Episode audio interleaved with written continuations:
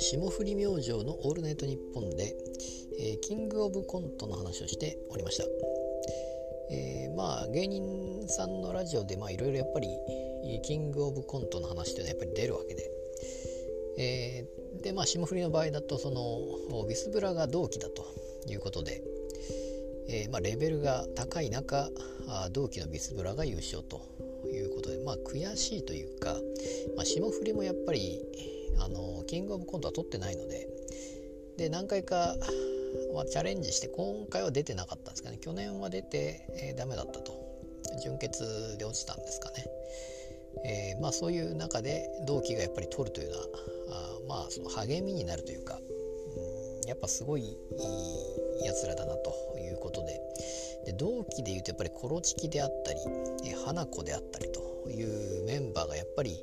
キングオブコントを取ってるわけなんですけども、えー、なのでその同期の霜降りの同期の中で言うとやっぱりコント師がすごいなと、えー、まあ、m 1取ってるのは霜降りだけで、えー、まあ、そうなそういう意味でもその、まあ、周りでその賞レースに、えまあ、勝ち残るような、まあ優勝メンバーもそうですけどもそういう人ってねやっぱり同じような年代にだんだんなってきたなということで、まあ、m 1去年、まあ、錦鯉さんが取りましたけどもそれ以外であるとやっぱり、えー、まあ、だんだんと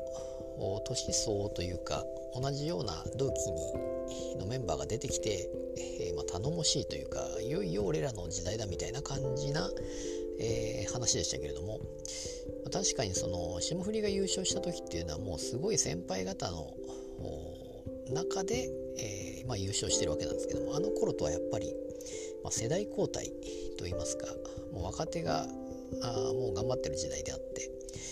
えー、まあ、まあ、今後はだから蛙亭とかですよね、えー、になってくるのかどうかと、まあ、そういう中でも、まあ、野団